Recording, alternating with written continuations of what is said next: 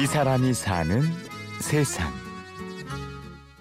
그 전에 애들 키우고 그럴 때는 돈이 필요해서 그런저런 것도 눈에 안 보였는데 이제는 휴 하고 이만치 나이 되니까 그런 게 눈에 보여가지고 전에는 보이지 않던 것들이 조금씩 눈에 들어오기 시작합니다. 그러니까 사랑을 줘야 돼. 그러니까 나 우리 손님들은 다 사랑해.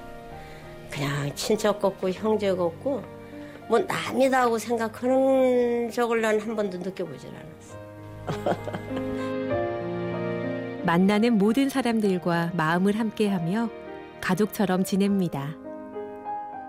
우울증 환자들은 내가 좀 어떻게 하면 즐겁고 저 굴레에서 벗어나게 해줄까 노력 노력도 하고 내가 조금 더 건전하고 명랑하고 평화롭게 살려고 노력을 해.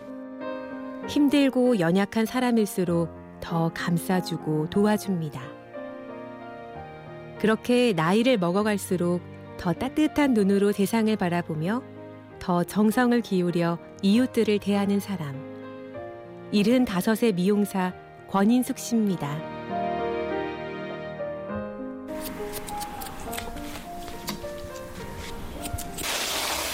너는 파마하려고 어떻게 모욕했어?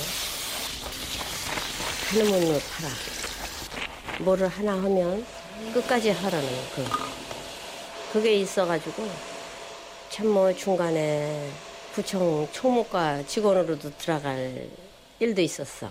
나는 얼굴을 6시 5분 전으로 돌리면서 그 친구한테 나는 안 돼.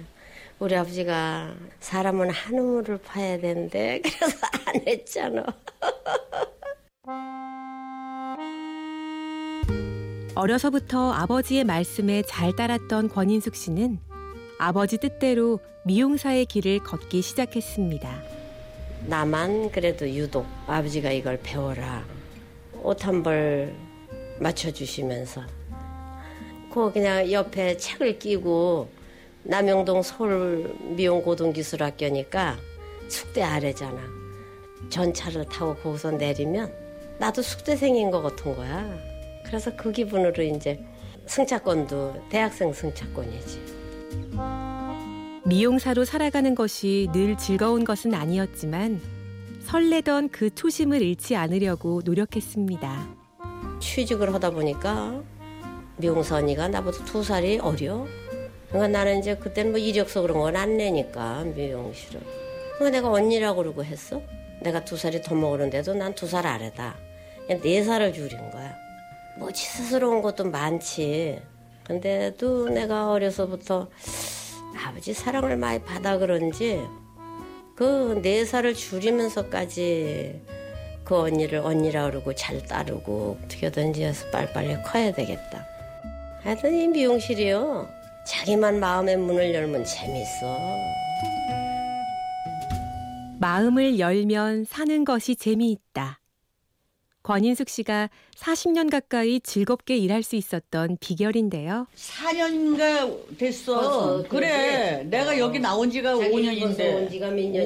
5년. 일본서 살다가 파마야? 마음에 마음에? 드니까 여기 오지. 안 들면 안 오지. 미용실이 알아서 해야지. 어, 쉽게 말하면. 종합대학이야. 어, 아주 나를 교육시켜주는 손님이 있는가 하면 또 내가 좀 위로해줘야 되겠다는 손님들도 계시고 여기 오는 손님도 나보다 하나 아래인데 우울해. 우울증이 있어 좀. 그러면 내가 그 사람하고 일대일로 있을 땐 별짓을 다 해. 조금 좀 녹여주려. 하면은 아유 그래도 원장한테 오면은 있는 순간은 즐겁다고. 이제 그러는 것도 신경 써요. 그냥 머리만 해주는 게 아니라. 좋은 집에서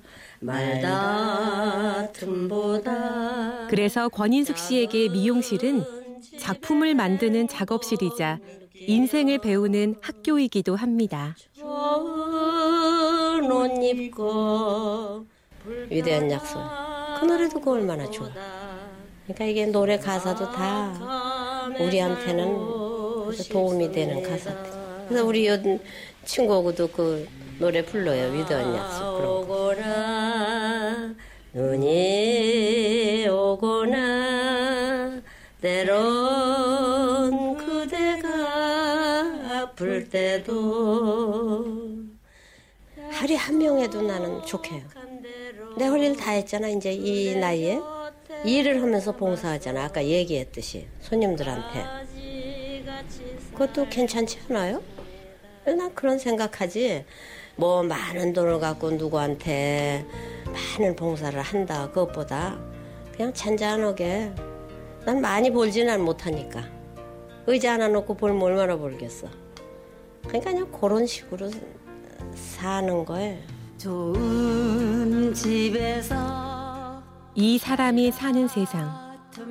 나이 들어가는 것을 탄식하지 않으며 오히려 더 많이 사랑하고 더 열심히 살아가는 사람.